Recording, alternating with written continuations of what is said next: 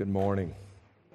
Good morning. Hope everyone is doing well this morning. What a joy to be with you to uh, worship our great King. It's a it's a joy and a, um, a blessing for me to be here. And uh, this church has a very special place in my heart and my wife Kathy's heart. Um, Kathy has been here before with me in one of my visits, and uh, she regrets she wasn't able to come this time. But it's a it's a joy to be with you. I'm so very grateful for. Um, Get that.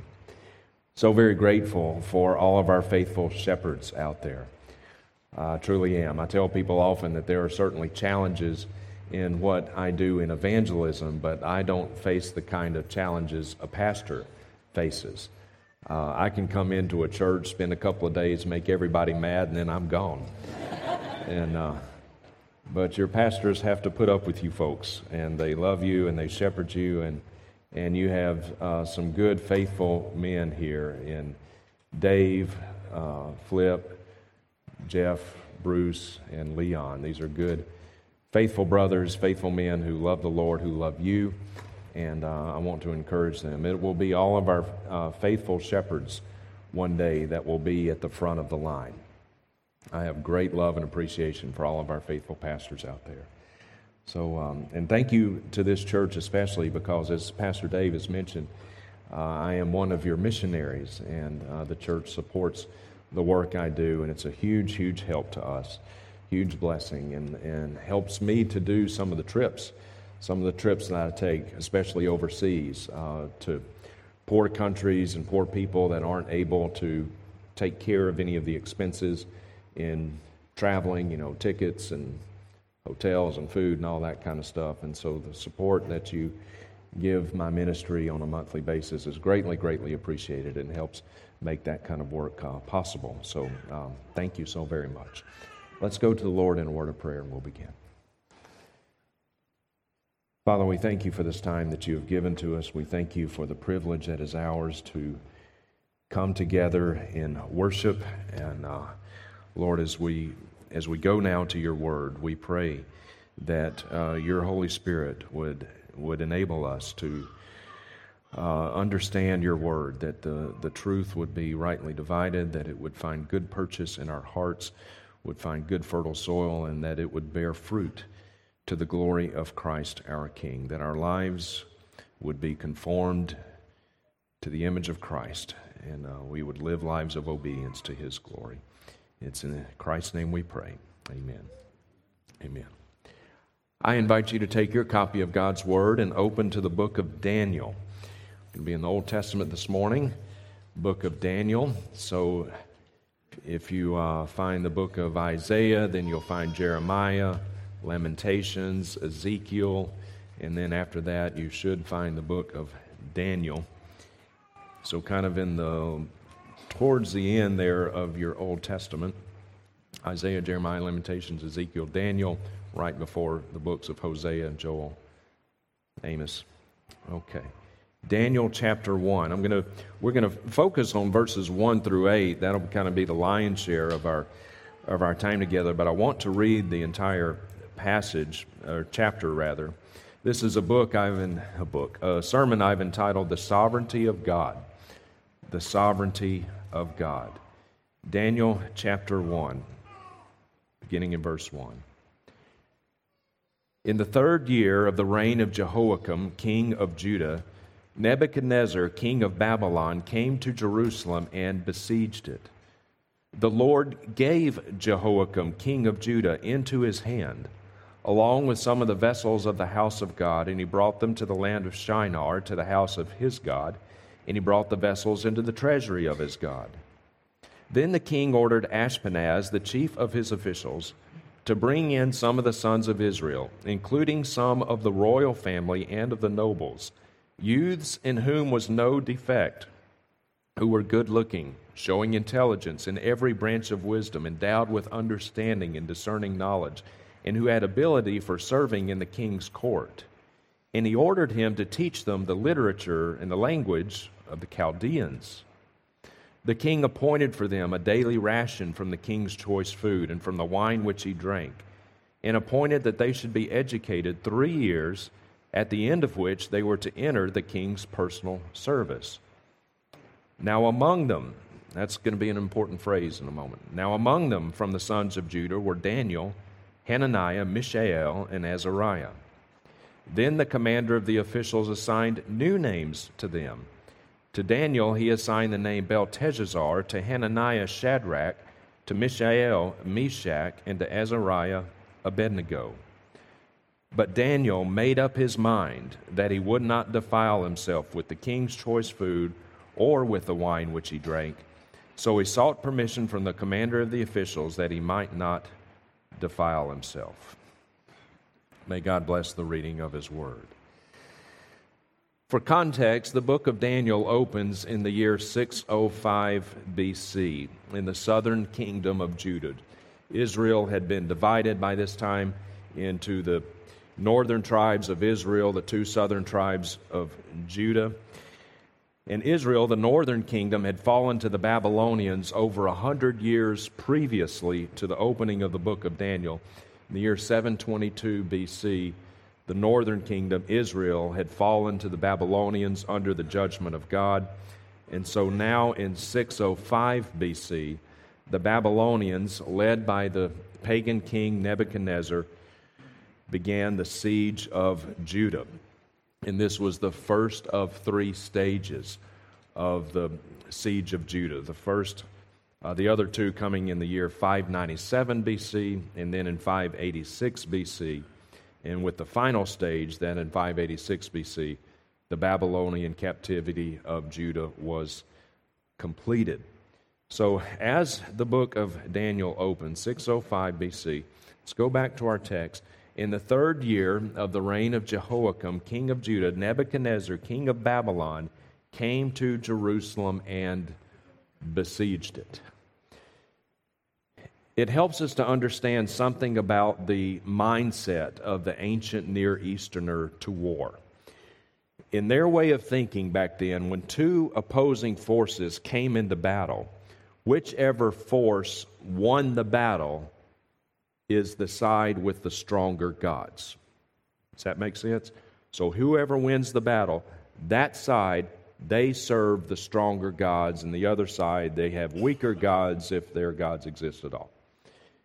So, what does it say to the Hebrews when they look up and they see that their beloved city, Jerusalem, has been laid siege by the pagan Babylonians? for all the world, in their mindset, it looks like Yahweh has been defeated. It looks like the pagan Babylonian gods were stronger than their God. That's how they would have understood it. That's how it would have looked to them. But notice in verse 2, the author of Daniel here, Daniel, is being very careful with the words and the names that he chooses. Verse 2, it says that the Lord gave Jehoiakim, king of Judah, into his hand. This is not something that caught God off guard. This is not something that took him by surprise. This is not something that God merely allowed to happen. This is, in fact, something that God caused to happen. And the word here, Lord, that is used in verse 2 is the, is the name Adonai. And Adonai means ruler. It means boss. It means one who is in control. And this ruler, this one who is in sovereign control, he is the one who, in fact, gave Jehoiakim, the king of Judah, into the hands of the pagan king Nebuchadnezzar. God was not just up in heaven, just passively letting this happen. No, this is the hand of God. God did this. And Daniel, using this name, Adonai, he is conveying to his readers in no uncertain terms that this is God's doing. God did this. And so, even though it may seem like the pagan Babylonian kings have carried the day, no, they are merely pieces on God's chessboard that he is moving around. God caused this to happen. Adonai did this. It is His doing. When we look at our world today, it certainly seems like the wheels are coming off, does it not? There's war in Ukraine, Russia threatening nuclear weapons. Our society is decaying at a breathtaking speed. I mean, we look at the society in which we live today, and it just seems like the wheels have come off, doesn't it? Back in 2015, the decision by the United States Supreme Court, the Obergefell decision, the United States Supreme Court, in all its infinite wisdom, just created out of whole cloth the right for homosexuals to get married. And there was a lot of hand wringing going on before that decision. People could kind of see the writing on the wall, so to speak, and they knew it was probably coming. And there was a lot of hand wringing amongst evangelicals. Oh, if, the, if we codify homosexual marriage, if that's, you know, if, if that becomes law, then that's going to bring the judgment of God. No. It's not going to bring the judgment of God. It is the judgment of God. Do you understand that? It is God's judgment. And please know that there's no such thing as homosexual marriage. Okay? God defines marriage, not the United States Supreme Court. So they may call it marriage, but it's not marriage. But that was not going to bring the judgment of God. That is the judgment of God. Why are we living in a day and age today in which men can just decide that they are women and women just decide that they are men. What in the blue eyed world is going on? I mean, it's lunacy. It's lunacy. What are we seeing? It's the judgment of God. Dear friends, please understand, we're not headed towards God's judgment. We are in God's judgment.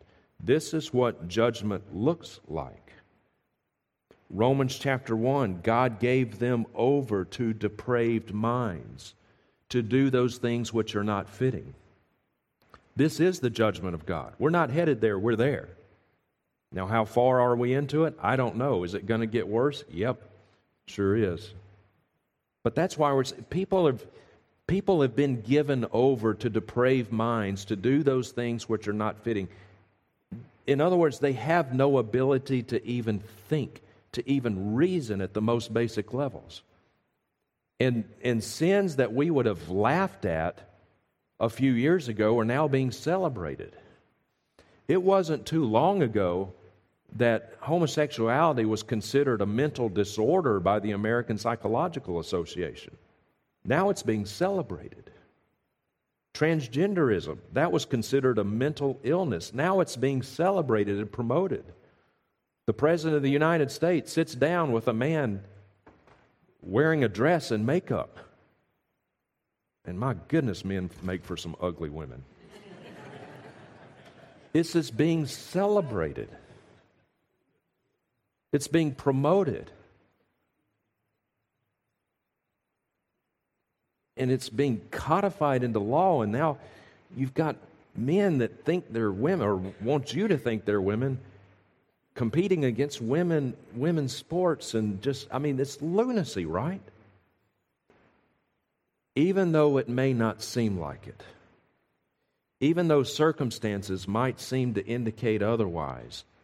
Dear friends, God is in control. For all the world, it would have looked like to the Hebrews that God had been defeated, but Adonai, God, is in control. For all the world, when we look at our society, it looks like the wheels have come off. But, dear friends, the wheels have not come off. God is in control, sitting on his throne, enacting his judgment against us.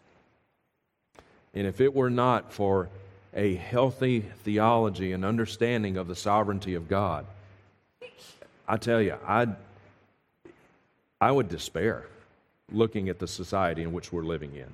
I would absolutely despair. It seems like there is no hope, but I rest in the sovereignty of God. I rest in knowing that this is not something that God is merely allowing to happen. This is something that God Himself is causing to happen. This is His judgment. This is His judgment. There's a campaign underway even now to normalize pedophilia. And please understand the transgendered movement, you know what that's all about? The end game is to normalize pedophilia. That's where it's headed. Our culture has been given over to a depraved mind. This is what God's judgment looks like. But we should not despair. It is a great comfort to us knowing that God is in control. Not merely allowing these things to happen, this is His judgment on us. And one of the silver linings to this is that the darker our culture gets, the more brightly we will shine as Christians, and the easier it's going to become to tell who the real Christians are. This is God's judgment. Romans 1, the wrath of God's abandonment. That is what we are seeing. Let's look at verse 3.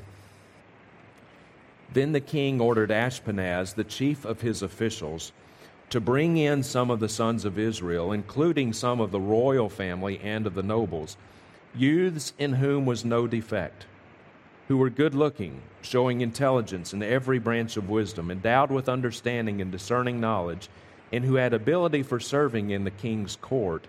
And he ordered him to teach them the literature and the language of the Chaldeans. So, what's going on here? Nebuchadnezzar ordered his forces to lay siege to Jerusalem, and Nebuchadnezzar wanted to take some young men from Judah and strip them, take them away from their home, away from their family, away from everything that they had ever known, and bring them hundreds of miles away and put these young men into his kingdom, into his palace, and to begin a process basically of brainwashing. He wanted to use these men for his own personal service. And these men were young, the youths in whom was no defect, physically healthy, stout, strong, handsome, good looking, showing intelligence in every branch of wisdom. These were intelligent young men, the cream of the crop young men that were probably between 15, 17, 18 years of age, the cream of the crop of Judah. And he took these young men, basically kidnapped them, stripped from them everything that they had ever known, and began a process of brainwashing to give them a new system of education, teach them the literature and the language of the Chaldeans give them a new language, teach them to speak a new language. No longer are they going to speak Hebrew. No, now they're going to speak this foreign language. A period of brainwashing. Verse 5 And the king appointed for them a daily ration from the king's choice food and from the wine which he drank, and appointed that they should be educated three years, at the end of which they were to enter the king's personal service. So Nebuchadnezzar figured that this period of brainwashing would last about three years. After three years, that should do it. Give them a new language, new system of education, strip from them everything that they had ever known, period of brainwashing for three years. And then at the end of that, they would enter his personal service. He wanted to use their raw talents for his own personal advancement. Now look at verse 6. Now, among them from the sons of Judah were Daniel, Hananiah, Mishael, and Azariah. Then the commander of the officials assigned new names to them. To Daniel, he assigned the name Belteshazzar, to Hananiah, Shadrach, to Mishael, Meshach, and to Azariah, Abednego. So notice in verse 6 that Daniel, Hananiah, Mishael, and Azariah did not represent the totality of this group, right? it says, Now among them from the sons of Judah were Daniel, Hananiah, Mishael, and Azariah. We don't know exactly how large this group was. I've seen estimates anywhere from 50 to 600. We don't know. But let's just take the conservative end of that estimation, the conservative end. Daniel, Hananiah, Mishael, and Azariah represent, well, they were only four young men out of a group of at least, at least 50. So less than 10%. So it was a much larger group than just Daniel, Hananiah, Mishael, and Azariah. I want to bring attention to their names. Daniel, Hananiah, Mishael, and Azariah mean something. And again, the author here is being very careful with the names that he records. Daniel's name means God is my judge. Hananiah's name means Yahweh is gracious. Mishael's name means who is what God is. And Azariah's name means Yahweh is my help.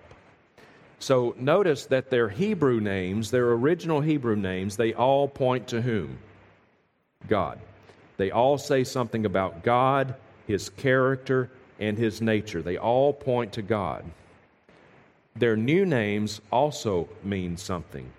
Daniel's new name, Belteshazzar, means protect the king's life. Hananiah's new name, Shadrach, means command of Aku, a pagan Babylonian god. Mishael's new name, uh, Meshach, means who is what Aku is. Now, notice his original name, Mishael, who is what God is. His new name, who is what Aku is. A direct challenge, a direct affront, a challenge to Adonai, a challenge to God, a direct slap in his face. Azariah's new name, Abednego, means servant of Nego, again, a pagan king. So their original names all point to God. They say something about Him, His character, and His nature. Their new names point to pagan kings or pagan deities. A challenge. The gauntlet has been thrown down. Who is going to emerge supreme? The pagan Babylonian gods or Adonai? A showdown at high noon is on its way in verse 8. But Daniel made up his mind that he would not defile himself with the king's choice food or with the wine which he drank.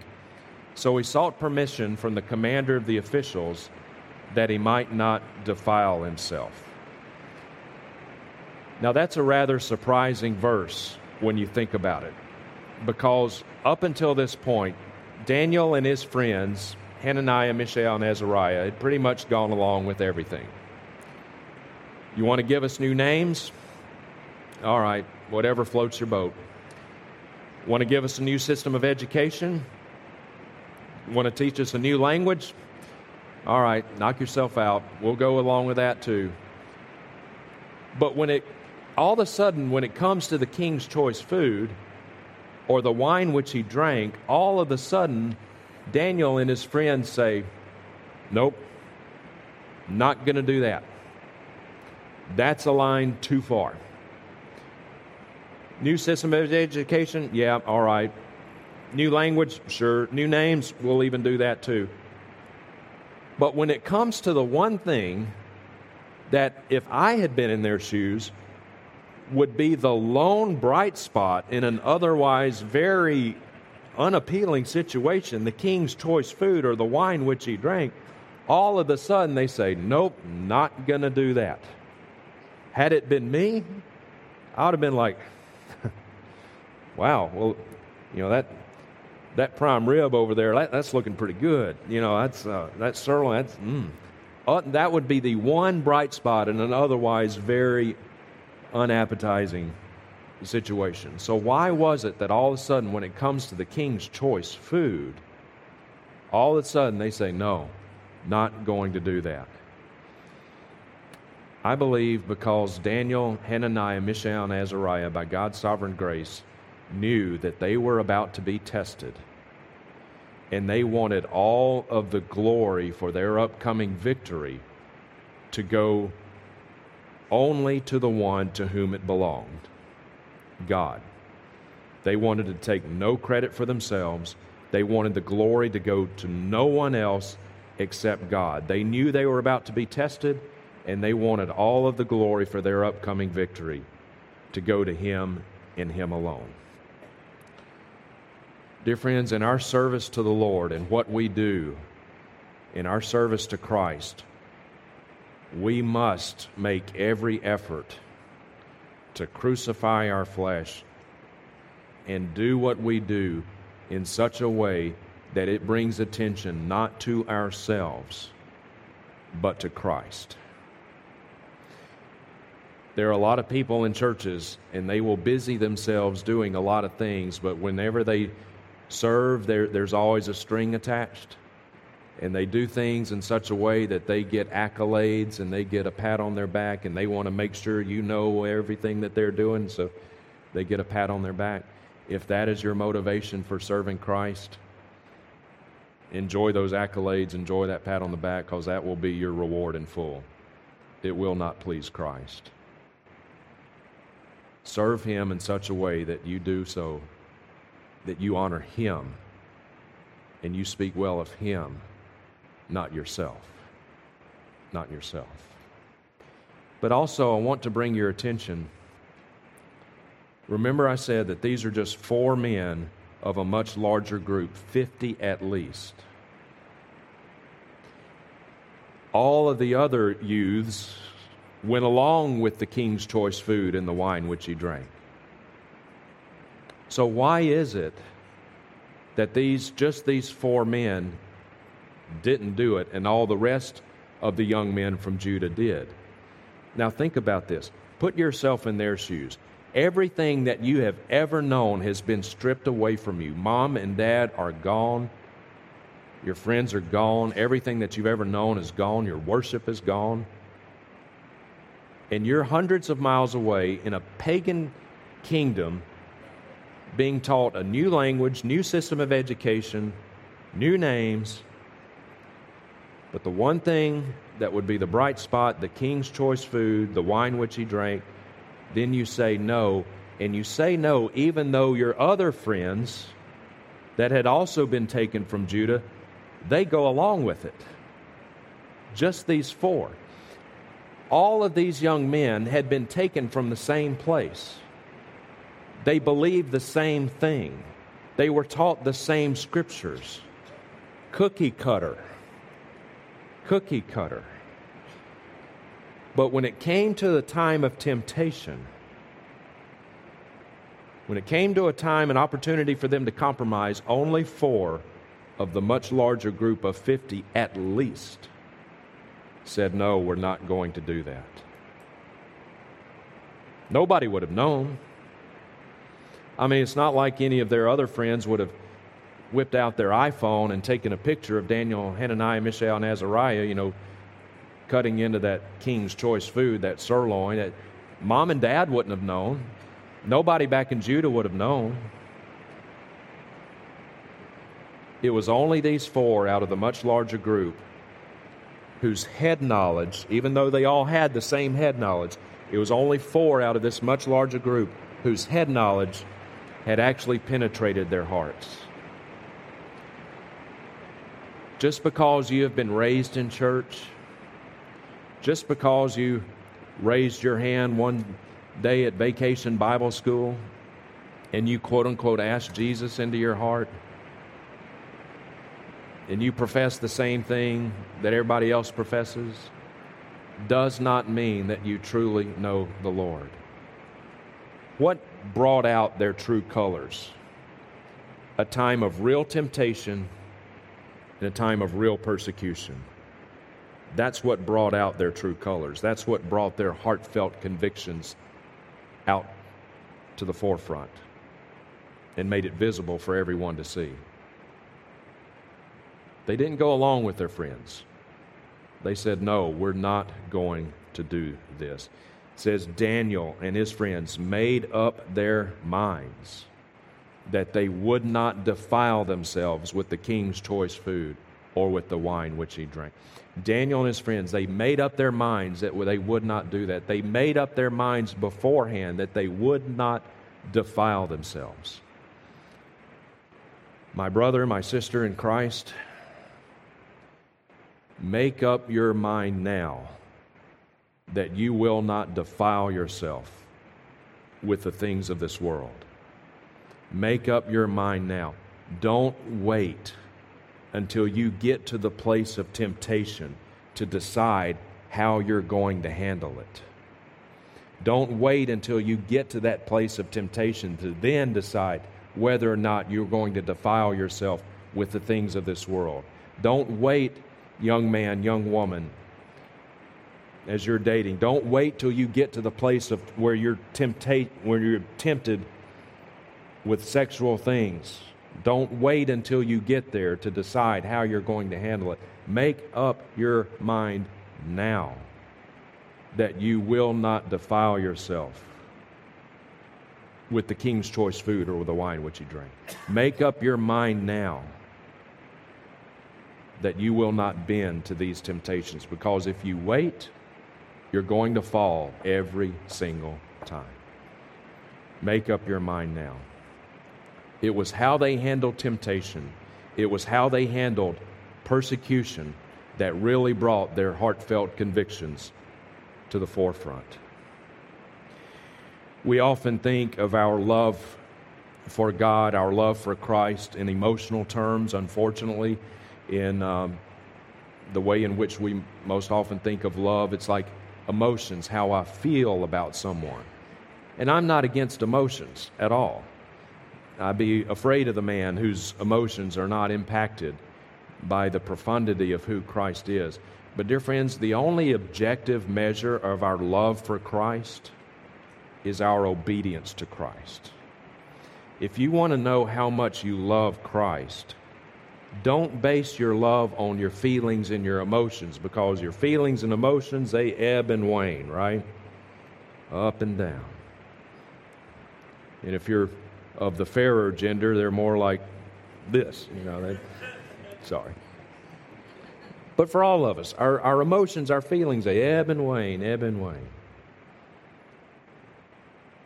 If you want to know how much you love Christ, don't look at your feelings. Don't look at your emotion. Look at your obedience. Our obedience to Christ is the only objective measure of how much we love Him. John 14, verse 21, Jesus says, He who has my commandments and does what? Obeys them. He it is who loves me. He who has my commandments and obeys them and keeps them, he is the one who loves me. John 14, 15, If you love me, you will keep my commandments. 1 John chapter 2, verse 3, And by this we know that we have come to know him if we do what? keep his commandments. That's how we know we love Christ, whether or not we obey Christ. And it's a test. Times of temptation, times of persecution, these are tests of our faith, of our love for Christ. John 3:36. Now listen to this. John 3:36. Jesus speaking. He who believes in the Son will have eternal life, but he who does not obey the Son will not see life, but the wrath of God abides on him. Now, notice the words that Jesus chooses here. He says, He who believes in the Son will have eternal life. Now, we often think the opposite of belief is what? Unbelief, right? I mean, that's what we'd think. But notice, that's not what Jesus says. He who believes in the Son will have eternal life, but he who does not obey the Son will not see life, but the wrath of God abides on him. Biblically speaking, the opposite of belief is not unbelief. The opposite of belief is disobedience. You see that? We often think of belief as simply intellectual assent to some basic gospel facts. You know, I believe in Jesus because I, I believe he was real. I believe he died on the cross. I believe he was raised from the dead. I, I believe these things. Good for you. So do the demons. They believe those things too, just as much as do we. Intellectually, they believe those things just as much, if not more so, than you and I do. They believe, and yet they tremble. What's the difference? they do not obey. They have not obeyed. The opposite of belief is not just unbelief, not just intellectually. The opposite of belief is disobedience. So, how much do you love Christ? How much do I love Christ? How much do we obey Him? That is the only objective measure of our love for Christ. Verse 9. Now God granted Daniel favor and compassion in the sight of the commander of the officials. And the commander of the officials said to Daniel, I am afraid of my lord the king, who has appointed your food and your drink. For why should he see your faces looking more haggard than the youths who are your own age? Then you would make me forfeit my head to the king. Notice in verse 9 that God grants Daniel, Hananiah, Mishael, and Azariah favor in the sight of the commander of the officials. He granted them favor. God honored their obedience. He honored their obedience to him. He honored the fact that they stood strong and did not succumb to the temptation of the king's choice food and the wine which he drank. God honored their obedience that they did not follow along with all their other knucklehead friends who did take the king's choice food and the wine which he drank. God honored their obedience and granted them favor in the sight of the commander of the officials. And he said, You would make me forfeit my head to the king. In other words, what is going on here? The commander of the officials, serving at the good pleasure of King Nebuchadnezzar, he said to Daniel, Hananiah, Mishael, and Azariah basically this. He said, Guys, I like you. I'm not real sure why I like you, but I do. And I'd like to help you. I really would. But you've got to understand if I help you, then that might make me might make me forfeit my head to the king. Literally. If I help you, I could be beheaded for helping you. And yet, for some reason I I'm going to do it. God granted them favor in the sight of the commander of the officials. Dear friends, God always honors our obedience to Him. God always honors our obedience to Him.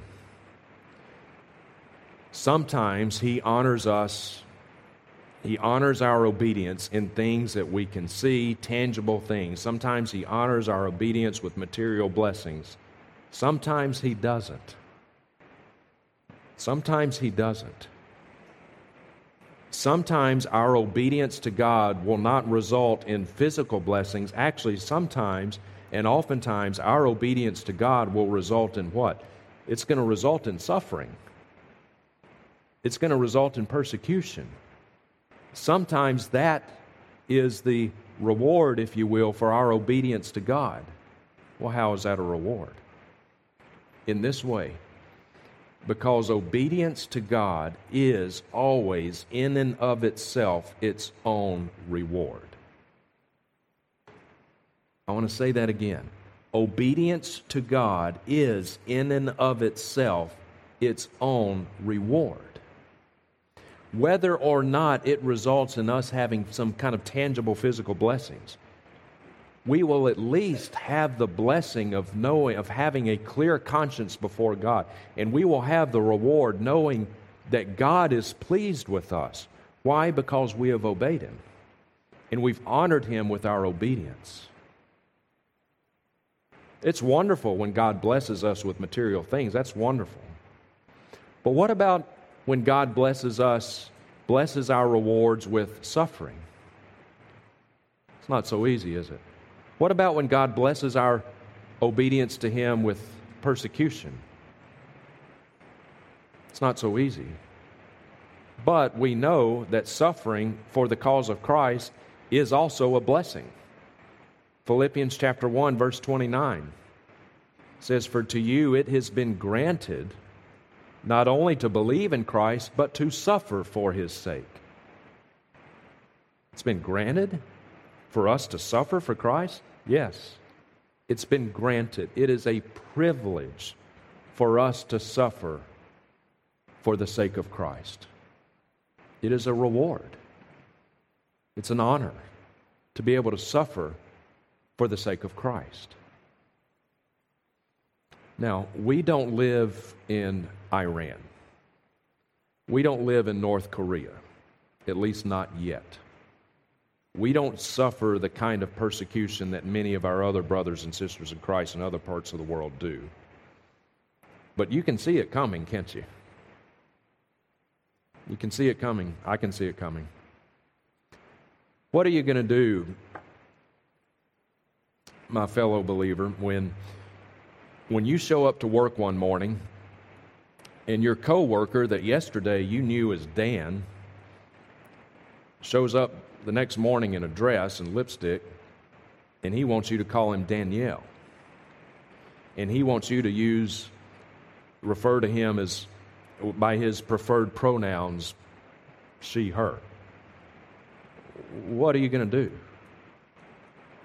What are you going to do when your employer says, if you don't refer to Danielle as a she, uh, you're going to lose your job? What you going to do? That's real. That's happening right now. If you truly love Christ, you'll obey Christ not your employer. And you have to say to Danielle, you have to say, look, man, I can't affirm that sinful delusion. You can't dishonor Christ by affirming someone in their sinful delusion. Is it a test? You better believe that kind of stuff is a test. It's a test of how much we truly love Christ. And at the time, if you're going to if you know that you're in danger of possibly losing a promotion or getting a demotion or maybe even losing your job because you're going to stand on truth, at the time that's not going to feel real good. Your feelings and your emotions are probably going to be down here. But obey Christ. Demonstrate your love for Christ by standing on truth and honoring Him and honoring Christ is always, in and of itself, its own reward. These are tests of our faith, they're tests of our theology, they're test of our belief in God's sovereignty. Know that God is in control, even though it may not seem like it, even though circumstances may seem to indicate otherwise. God is in control, and He has orchestrated even this as a test of your faith and my faith. Verse 11 But Daniel said to the overseer, whom the commander of the officials had appointed over Daniel, Hananiah, Mishael, and Azariah, Please test your servants for ten days, and let us be given some vegetables to eat and water to drink. Then let our appearance be observed in your presence, and the appearance of our other knucklehead friends who were cowards and they succumbed to the temptation the appearance of our other youths, of the other friends who are, who are eating the king's choice food, and deal with your servants according to what you see. So here comes the showdown.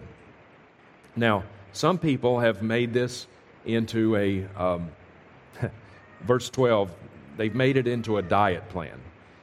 Please, give us, give us just vegetables to eat and water to drink, and, and then test us for 10 days. Just give us vegetables to eat, water to drink. And some people, and I won't name his name, but his initials are Rick Warren, have, have made this into a diet plan, the Daniel diet. You know, this is how God wants us to eat eat nothing but vegetables, drink nothing but water. That's not the point of the passage. In fact, that's the opposite meaning of what this actually means. Daniel and his friends did not prosper because of the food, they prospered in spite of the food. That's the point. They prospered in spite of being given vegetables to eat and water to drink, and that's a great relief to me because I, I like my meat. then let our appearance be observed in your presence and the appearance of the other youths who are eating the king's choice food, and then deal with us according to what you see. So he listened to them in this matter and tested them for ten days. At the end of the ten days, their appearance seemed better, and they were fatter than all of the youths who had been eating the king's choice food. So the overseer continued to withhold their choice food and the wine which they were to drink, and he kept giving them vegetables. And as for these four youths, look at verse 17. As for these four youths, God gave them knowledge and intelligence in every branch of literature and wisdom. Daniel even understood all kinds of visions and dreams. God gave them wisdom and knowledge that was far beyond the wisdom and knowledge that the other youths had. And as for these four youths, oh, excuse me, verse 18, that at the, then at the end of the ten days, which the king had specified for presenting them, the commander of the officials presented them before Nebuchadnezzar. Here comes the showdown. The king talked with them, and out of them all, not one was found like Daniel, Hananiah, Mishael, and Azariah. So they entered the king's personal service. As for every matter of wisdom and understanding about which the king consulted them, he found them ten times better than all the magicians and all the conjurers who were in all of his realm. Ten times better. And I think that's a figure of speech. They were just many, many, many, exponentially more wise, exponentially more intelligent than all of the magicians, all of the pagan magicians and conjurers, which were all in his realm. Daniel, Hananiah, Mishael, and Azariah were light years ahead of all the others. God blessed them. God honored their obedience. And I want to read this verse in the way in which the original recipients would have read it and understood it. In verse 19, by looking at these names, the king talked with them, and out of them all, not one was found like God is my judge. Out of them all, not one was found like Yahweh is gracious. Out of them all, not one was found like who is what God is. Out of them all, not one was found like Yahweh is my help. Dear friends, this world has an awful lot that it wants to offer you and an awful lot with which to tempt you. But out of them all, not one will you find like Jesus Christ. He is the Alpha and Omega, the wonderful counselor, the mighty God the Prince of Peace, the spotless Lamb of God who laid down his life for us. Out of them all, not one will you find like Christ. This world has nothing to offer you. This world has nothing that will satisfy the longing of your sin stricken soul. Out of them all, not one will you find like Jesus Christ. Do you know him this morning? Do you love him? Has there been a time in your life when you have been convicted by the Holy Spirit of God that you are a sinner, that you have broken God's laws? And just like when we break laws on earth, there's a penalty to be paid. How much more so when we break the laws of God? But because we have sinned against God who is eternal, the punishment of that sin is also eternal. And if we die in our sin, we will very rightly and very justly go to a very real place that the Bible calls hell, where the worm will not die, the fire will not be quenched. There will be wailing, weeping, gnashing of teeth. The full, undiluted fury of God's wrath will be poured out forever and ever, day and night, and that torment will never end. That's the bad news. That's what you deserve. That's what I deserve.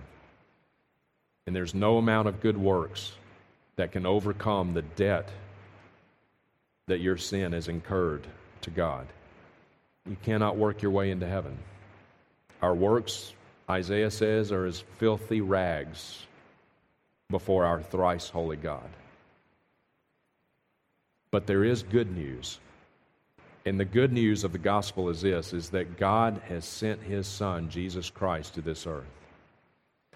Jesus Christ, fully God, fully man, one person, two natures, the God man, lived a perfect life before God. He lived a life to the perfect pleasure and satisfaction of God. And Jesus willingly laid down his life on the cross. His life was not taken, he gave it. And on the cross, this perfect person offered his perfect life as a perfect sacrifice to perfectly satisfy the perfect wrath of God.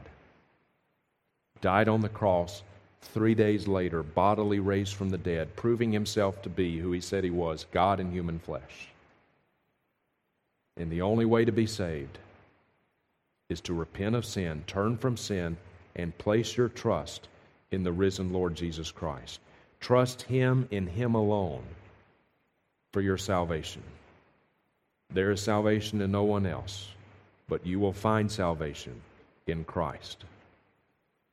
If you will come to Christ in a godly sorrow over your sin, which you grieve over your sin because you understand that your sin grieves God, if you will come to Him empty handed and ask Him to save you, He will. Jesus says, The one who comes to me, I will in no wise cast out. He will save you. You'll pass from death to life. He'll make you a new creature. He'll give you a new heart, new desires, new affections.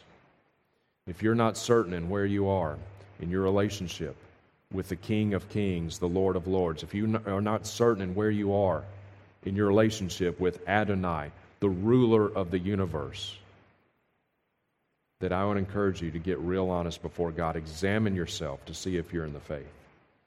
Don't look at your feelings, don't look at your emotions. Examine yourself. Do I obey Christ? And if there's a habitual pattern in your life of not obeying Christ, then you need to do some serious self examination, get real honest before God. But if you come to Him, trusting Him and Him alone, He will save you. He will save you. In Jesus, He Himself will be our reward. He is our reward. Look at verse 21. And Daniel continued until the first year of Cyrus the king. Notice who outlasted whom. God is my judge, outlasted Nebuchadnezzar. God is in control, dear ones. The wheels aren't coming off. God's in control. Let's close in a word of prayer.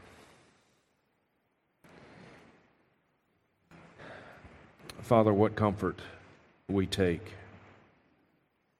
from reading your word, from understanding your word. What comfort we take in knowing that you are sovereign, in knowing that there is nothing that has that is outside of your sovereign control, Lord, as we are so dismayed by what we see around us, Lord, we take great comfort knowing that this is your doing. This is your doing. And the decay of our society merely gives us an opportunity to be bolder and brighter and more clear witnesses for the glorious gospel of our Lord Jesus Christ. May we do so.